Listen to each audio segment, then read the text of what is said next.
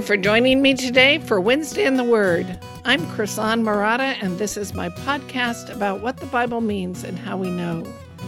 Today we're going to study Galatians chapter 4, verses 12 through 20, and this is the 10th talk in my series on Galatians. Lecture notes for today's talk are on the link below this podcast, and you can find them by going directly to wednesdayintheword.com slash Galatians 1 0. Thanks so much for listening today.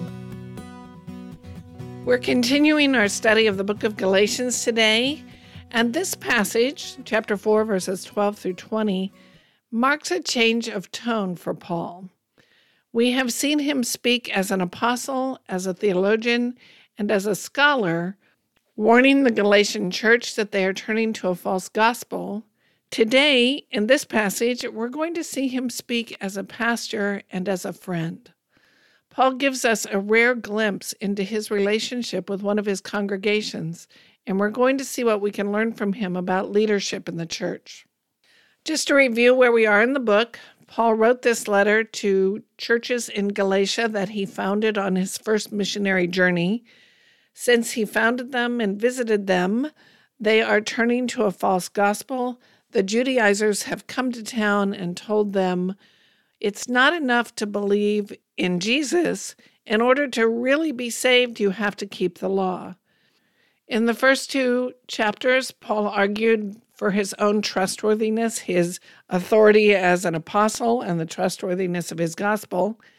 In chapters three and four, he makes a series of five arguments for justification by faith alone and we have looked at three arguments so far.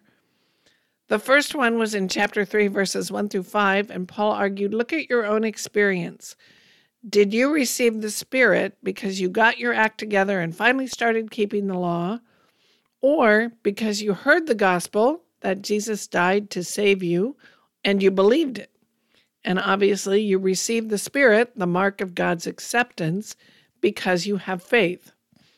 His second argument, which is in 3 6 through 14, he says, Your experience is confirmed by Scripture. Scripture teaches that Abraham believed God and God counted it to him as righteousness. So from the beginning, justification came through faith. God promised that all those who had faith like Abraham would be blessed. The law hadn't even been given yet, so Abraham never had a chance to keep it. He received the blessing because he had faith. His third argument in 315 through 22, Paul argued that God made a promise to Abraham, but the law which came later was a deal, and a deal does not nullify the promise.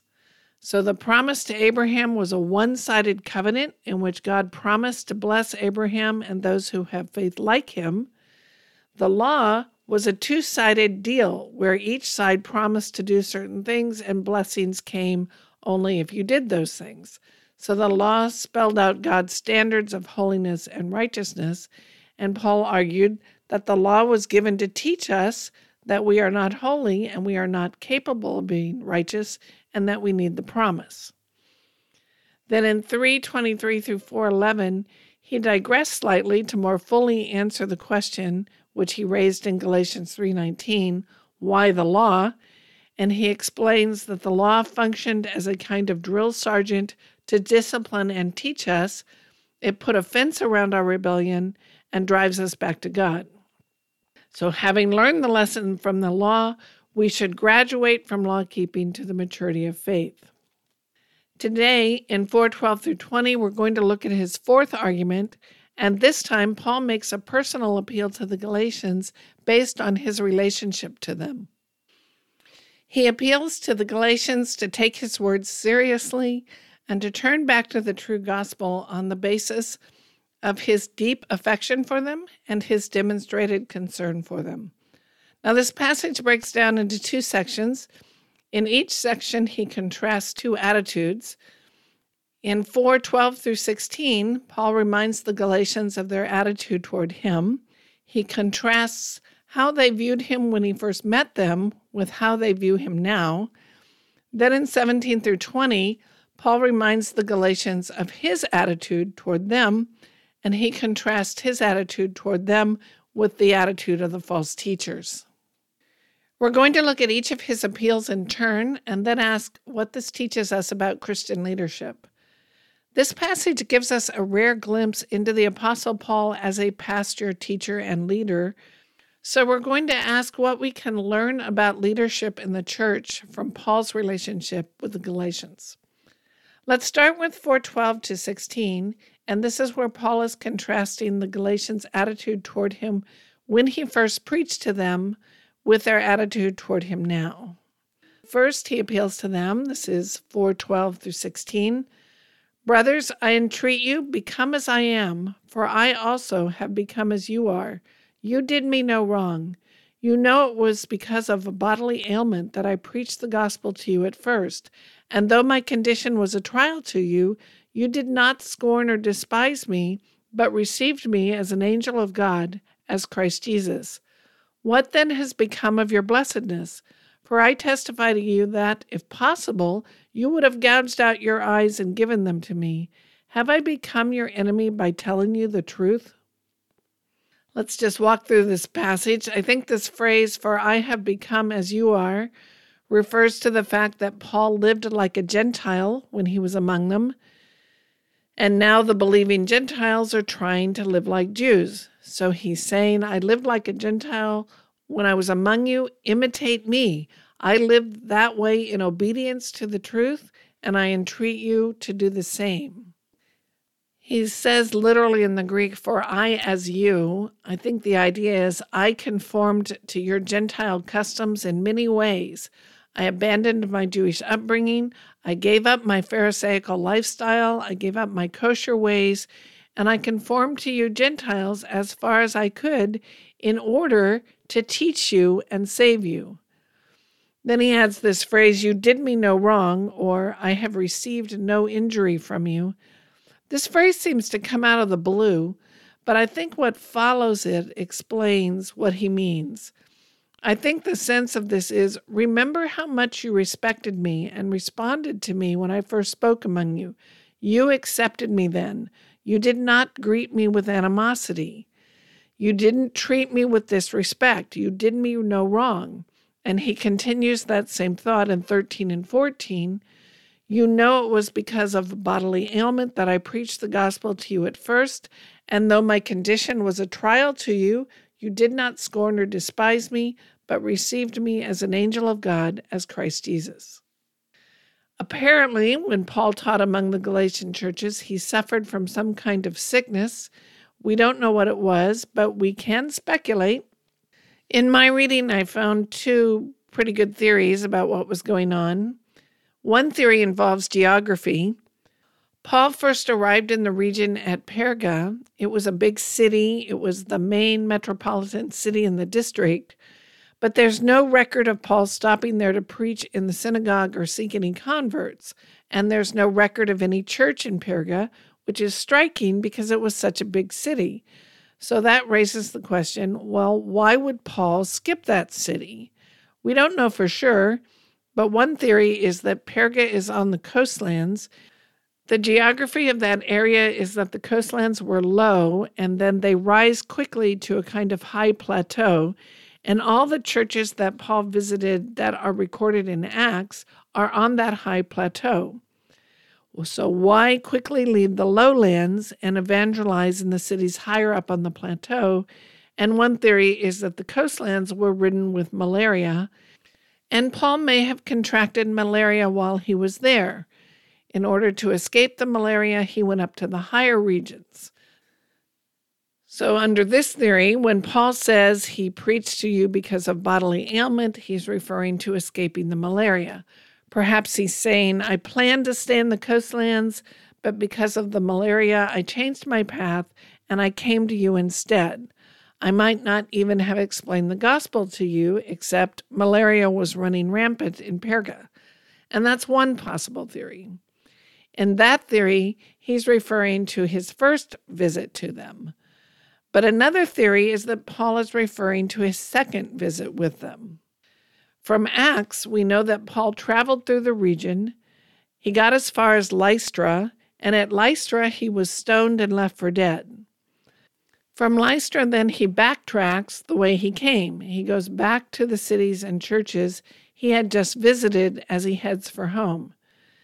So, this theory says if they stoned him to the point where they thought he was dead, Paul must have been in pretty bad shape. It seems likely that he ends his forward journey and starts backtracking toward home because of the severity of his injuries. He probably needed time to recover. When he visits them on his way back home, his injuries may have been unpleasant to be around. They may have disfigured him in some way that would make it uncomfortable to look at him or to listen to him. He must have been covered with bruises. He was probably swollen from the beating. But the Galatian churches didn't let Paul's suffering deter them. Instead, they received him with great affection. Because Paul goes on to talk about them giving him their eyes, it may be that malaria had affected his vision, or maybe his face was so swollen from the stoning that his eyes were swollen shut or something. We don't know. There is a third theory that Paul had something chronically wrong with his eyes. Scholars speculate that his eyes were never right after his blinding encounter with the risen Lord on the road to Damascus, and that when he prays to have the thorn in his flesh removed and so forth, he's asking that his eyesight or his vision be restored properly. And that could also be what he's referring to here. Whatever it was, Paul is saying, You Galatians did not let that get in the way. As unpleasant as it was to look at or to be around, you received me as a messenger from God. You treated me with the utmost respect, even as you would have treated Jesus himself, and you responded to me as if it was to your great fortune that I came and explained the gospel to you. You showed me the kind of gratitude that belongs to the Messiah, and I am only the messenger of the Messiah. He's arguing since they showed him so much respect before, in spite of his physical affliction, Shouldn't they pay the same respect to him now? Shouldn't they continue to listen to his teaching and follow his example? After all, he is the same man in his principles and his practice and his message as he was then. He then goes on in 15 and 16 What then has become of your blessedness? For I testify to you that if possible, you would have gouged out your eyes and given them to me. Have I then become your enemy by telling you the truth? Paul's asking, What happened to that gratitude? Where is that gratitude now? Where is that sense of good fortune you had when I first taught you the gospel? Paul's baffled by their change. He's confused. Why haven't you continued to be grateful for the message of the gospel? He says, You Galatians were so grateful for my coming to teach you that if possible, you would have sacrificed your own eyesight for me. You were so hungry to learn the gospel that you would have given your eyes to learn it. Where is the joy you had when you first heard the gospel? And where is that desire to learn from me now? Apparently, the Judaizers have turned the Galatians against Paul, so the Galatians no longer trust Paul like they used to they have abandoned the gospel he taught them, and they are treating him with disrespect or as an untrusted teacher. And he's saying, By teaching you the truth, have I become your enemy? Is my telling you truth the proof that I've ceased to be your friend?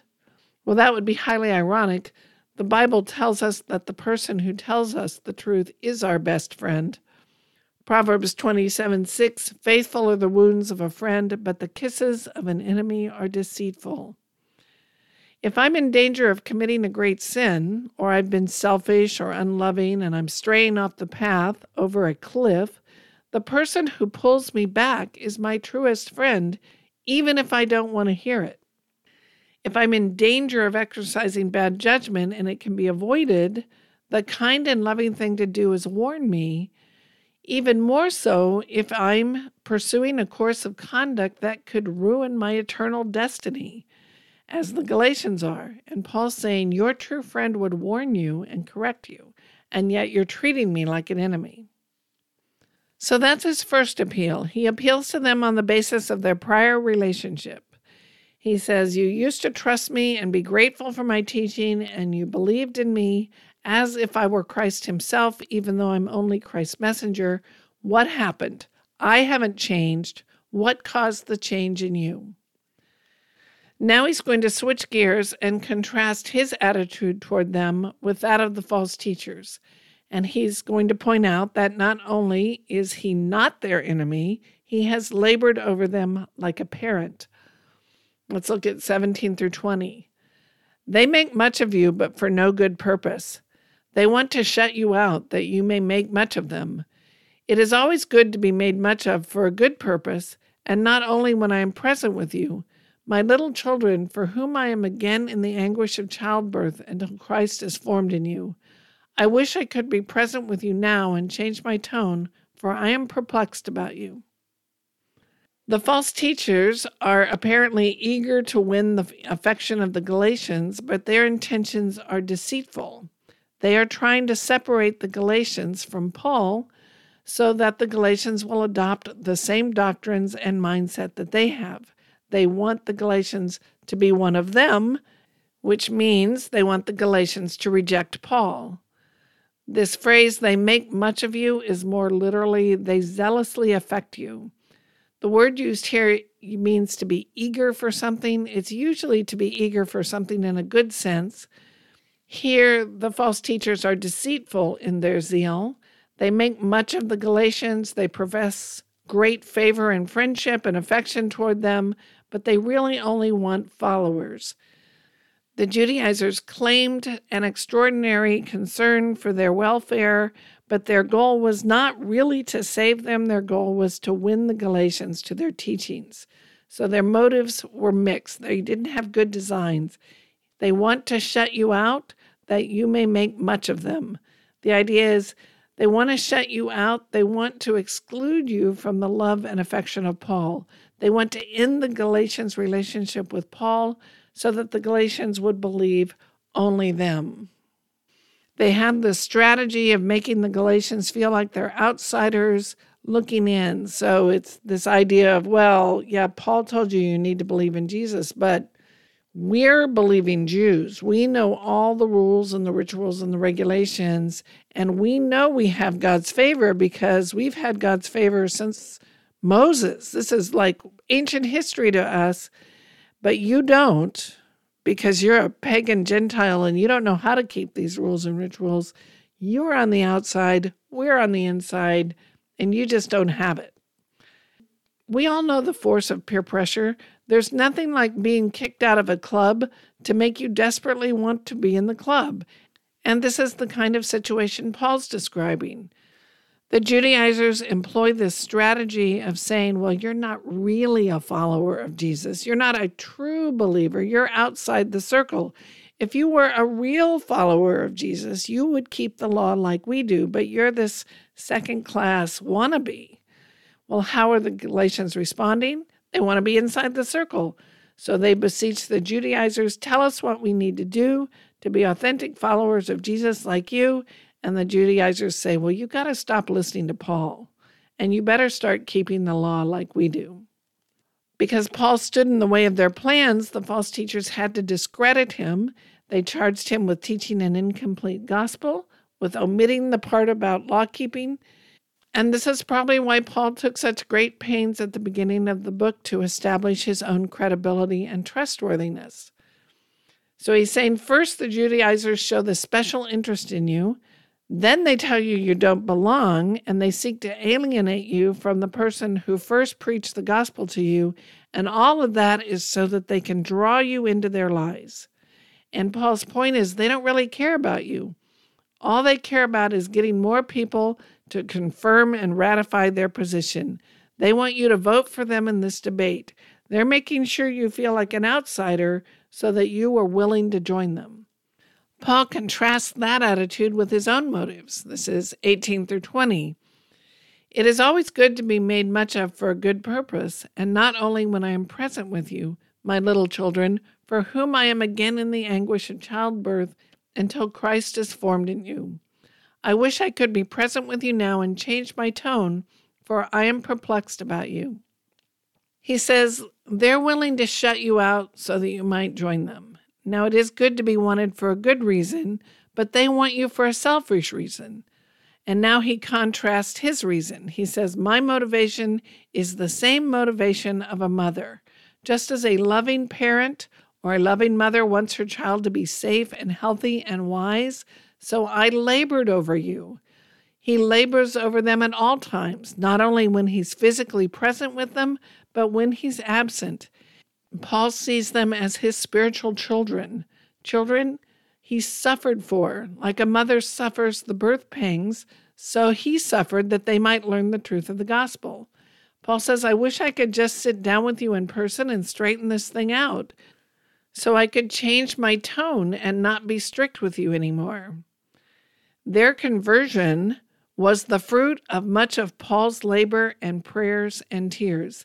He felt toward them like a parent who labors over the upbringing of a child. Despite everything, his attitude toward them has not changed. He's suffering the same anxiety and distress he endured when he first preached the gospel to them. He's concerned about them as individuals. He wants them to fully understand the gospel so that they might find life in the kingdom of heaven. Paul doesn't care whether they validate him as a teacher. He's not out to be a rock star and win converts and followers to himself. He's teaching them the truth, and he wants them to learn it because he wants them to be saved. He's not trying to win votes in the debate. His concern is for their eternal souls. They need to know the truth. Their eternal destiny hangs in the balance. And he says, I went through this once when I first taught you the gospel and waited eagerly to learn how you would respond. Now it's like we're doing it all over again. It's like I'm in these birth pains all over again. The Galatians had lost a lot in Paul's absence. They'd changed their understanding of the gospel. They had, in some measure, become alienated from him, and he wishes that he might be again with them as he was before. I wish I could be present with you now and change my tone, for I am perplexed about you. I think he's aware that he's writing this letter with a certain amount of energy and force. His tone is warning, his tone is strict. He is rebuking them and calling them out, but it's all because he cares for them and he's concerned about the direction they're now heading. He's frustrated with them and he's baffled by their change. He wishes he didn't have to be frustrated. He wishes he could change his tone, but he cares too much about them to let them lose their way. He's baffled by how quickly they have abandoned the gospel he taught them and how easily they were swept into this false gospel. So, to summarize, Paul is worried about their faith, their future, and their maturity in the gospel. He appeals to the Galatians to listen to his warning based on their prior relationship to him. He reminds them that when he first preached to them, they joyously and gratefully responded to him and accorded him the same respect they would have shown Jesus himself. Despite his physical deformity, whatever sickness he was he was afflicted with at the moment, they sat and listened to him. They were so eager to hear his gospel that they would have sacrificed an eye for him. And he reminds them he hasn't changed. He's still the same person with the same abiding deep affection for them. Nothing about him has changed, so why have they stopped listening to him and uh, why have they ceased to trust and believe him? He reminds them he has told them only the truth and his primary concern is for their welfare. He's told them everything they need to know to find life in the kingdom of heaven, in contrast with the false teachers who are seeking to win him to lies and their side of the debate. That's the passage. Let's see if we can put some of this together and what we can learn about leadership from Paul's relationship with the Galatians. I'm going to give you five principles of leadership. These are clearly taught in other passages, but I think that we can see them confirmed here by Paul's relationship to the Galatians. The first one organizational hierarchies in the church are often problematic. Paul contrasts the attitude of the false teachers with his own.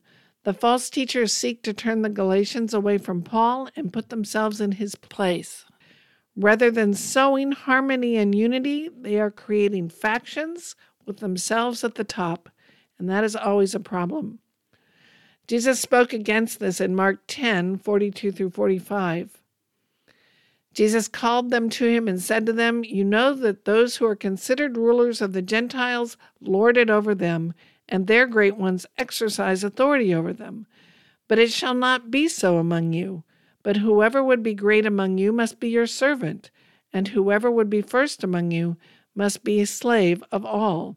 For even the Son of Man came not to be served, but to serve and give his life as a ransom for many.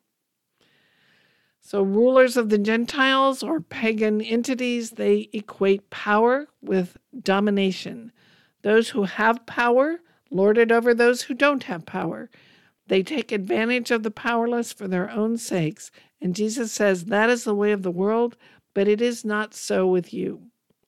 That's not the kind of leadership that we need in the community of Christ. Those who exercise authority should be those who are most committed to serving the community. Those who lead must learn to give up their own rights and their own desires in order to act on what is best for the flock. We can see from Paul's example that his leadership is based on service. Now, this doesn't mean that leadership and prominence in the church can't coexist. A servant leader can have great gifts and be highly regarded, as Paul evidently was highly regarded by the Galatians when he first preached to them. The difference between Paul and the false teachers is not how prominent they were, it's motive. A servant leader following the example of Christ, crucifies his self interest and makes decisions based on what is in the best interest of his flock. So, Christian leadership does not describe a place in human ranking, it describes an attitude by which we interact with others. And a leader is to serve his flock. His flock is not there to serve the leader. You'll notice throughout this letter, Paul never pulled rank on the Galatians. He has appealed to his authority as part of his credibility. He's appealed to their close relationship as part of the basis for his trustworthiness. But he has never said, Look, I'm an apostle. I outrank these Judaizers. We're going to do things my way. Now, if anyone could pull that kind of rank, Paul, as an apostle, could do it.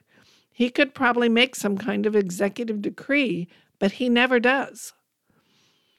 Divisions between clergy and laity, between senior and associate, or even between one type of spiritual gift and another create circumstances which encourage rivalry and competition.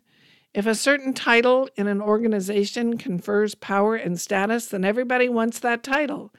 If a certain ministry is defined as where the action is, then everyone wants to be part of that ministry, leaving other equally necessary ministries to wither and die. At my church, uh, many years ago, we had a season where the senior pastor inadvertently created ministry winners and losers. Every year, he picked a new ministry that he personally would be involved with, and he talked about that ministry from the pulpit. He had workers in that ministry come up front and share, and that ministry got more space and attention than all the others. And then the next year, he'd pick a new one. I don't think he intended to create winners and losers, but that's what happened because inevitably everyone wanted to be in the ministry of the year. Because the senior pastor was involved, the perception among the congregation became that's where the cool kids hang out. That's where the movers and the shakers are. So if evangelism was the ministry of the year, then finding Sunday school workers became almost impossible. And if next year Sunday school was the ministry of the year, then outreach events withered on the vine for lack of volunteers.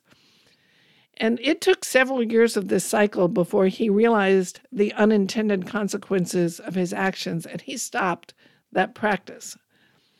But it is true, as a general rule of thumb, that if a certain role is given prestige and prominence, everyone wants that role. When we define some team or some position or some title as better or higher in the body of Christ, it becomes seen as the place of action or the place of power, and it builds strife and competition into the body. If an organization creates a structure that rewards competition and introduces hierarchy, it's very hard to declare that everybody in the body of Christ is equally important and has a role and a calling to play before God because the organization itself is undermining that by saying, yeah, but these roles are better than others. So be careful of organizational hierarchies. The second one Faithfulness is more important than short term accomplishment because invisible realities are greater than the things we can measure. Paul arrived at the Galatian churches with some kind of horrible illness. It apparently made him very unpleasant to be around, but it also may have sent him there in the first place. Perhaps his illness even detained him so that he stayed longer than he planned. How could he have predicted or known God would use an illness for such good? We fool ourselves into thinking we know what God is doing. You've probably heard the old joke how do you get God to laugh? Tell him your plans. The most important question is not how can we get something done quickly or with fanfare, but rather how can we be faithful to what God has called us to do? In planning and leading, we should be asking how do we minister to the flock God has given us? How do we respond to the needs God has put in front of us? Not what new program ought we to start to bring us fame and glory, or bring us numbers and prestige, or get us a write up in Christianity Today, or what would look the most good to outsiders. Now, just to be clear, I am not saying there's anything wrong with evangelism. There's nothing wrong with going after seekers or converts or new believers. But we don't want to forget that we have a flock. And the first question we ought to ask is how can we be faithful to what God has called us to? That has to be the starting point because what He's doing is often invisible to us. We think He's acting one way, but He may be moving in a completely different direction and we can't be sure what he intends, so we ask his direction and try to be faithful to the calling we have. Think about Moses. He spent 40 years in the wilderness before he spent 40 years as the leader of the Exodus. Both those phases were part of God's plan for him, and the seemingly insignificant years of tending sheep in the wilderness were an important preparation for his prominent years of tending the exiles in the desert. We don't know what all God is calling us to as individuals or as churches. Long term faithfulness is more important than short term accomplishment. Frequently, we can't see the things God is doing. We can't measure the things God is doing, and we don't want to overlook them because we can't see or measure them. Often, those things we can't see and measure are more important than the things that we can see and measure. Okay, third, God works through broken and inadequate people just like us. God used Paul's sickness to the greater good of the Galatian church and to us as well, because if Paul had not had such a close relationship with them, maybe he would never have written this letter. If he hadn't been sick, maybe they wouldn't have heard the gospel. Maybe he wouldn't have stayed so long. But God used all that to bring about his plan. Big budgets, slick advertising campaigns, marketing gimmicks, all the things we do to push our programs can tempt us to trust in our own efforts and not in God's faithfulness. Now, we may have the best of intentions, but the more resources we have, the more tempting it is to trust in the resources and to take all the credit for any good that results. When we lack resources to make something happen, it usually is more obvious to us that all the success comes from God. So, as church leaders, sometimes we have to admit our weaknesses, admit our limitations, toss out the gimmicks and the fads in favor of trusting, waiting, and being faithful. Fourth, relationships are central to spiritual growth. Part of the reasons the Galatians initially responded to the truth of the gospel was their relationship with Paul. And Paul is counting on that relationship to help pull them back to the truth. We can learn information from books, we can be equipped and trained in seminars, but the best way our lives are changed is when we are in relationship with other believers. Very few people become believers in isolation. Very few believers continue to grow in isolation. We grow and mature by wrestling with the truth and wrestling with the truth with each other, praying for each other, struggling with each other, working side by side and shoulder to shoulder, encouraging each other through the hard times, lifting each other up, sharing our stories and our struggles and our doubts and our failures and our successes. Relationships are central to maturity. Information can be learned many, many ways, but lives are most often changed in relationships. And fifth, and finally, the truth of Scripture is always relevant. Notice how Paul continually throughout these arguments brings the Galatians back to Scripture. Leaders are frequently tempted to ride the current hipster wave, to try the latest fad, use the latest tool or the newest technique or technology. And that can be good to a point, but we don't want to sacrifice the Word of God to it. Leaders shouldn't ask what's on the cutting edge for the moment to the detriment of asking what's true from the Word of God. What does this group, this flock, this congregation, this seminar, what do they need to know about God? The Word of God remains fascinating and useful. It speaks truth in every time and every culture, and we need to hold on to that passion to know the Word. We need to encourage others to engage with God's Word and apply it to their lives. Our job is to faithfully do what God has called us to do and to trust Him for the results. You've been listening to the Wednesday in the Word podcast. My mission is to explain what a passage means and how we figure it out. Please follow, rate, and review us on your favorite podcast app. It really does help others find the program. But most importantly, please tell a friend what you learned, and if you can, tell them where you learned it. You can hear all previous episodes in this series on my website, WednesdayInTheWord.com, as well as find many other resources to help you study the Bible. Our theme music is graciously provided by Reggie Coates. You can find his music and his worship CDs on heartfeltmusic.org. Thank you for joining me today. I'm Krisan Marotta, and I'll see you next week at Wednesday in the Word.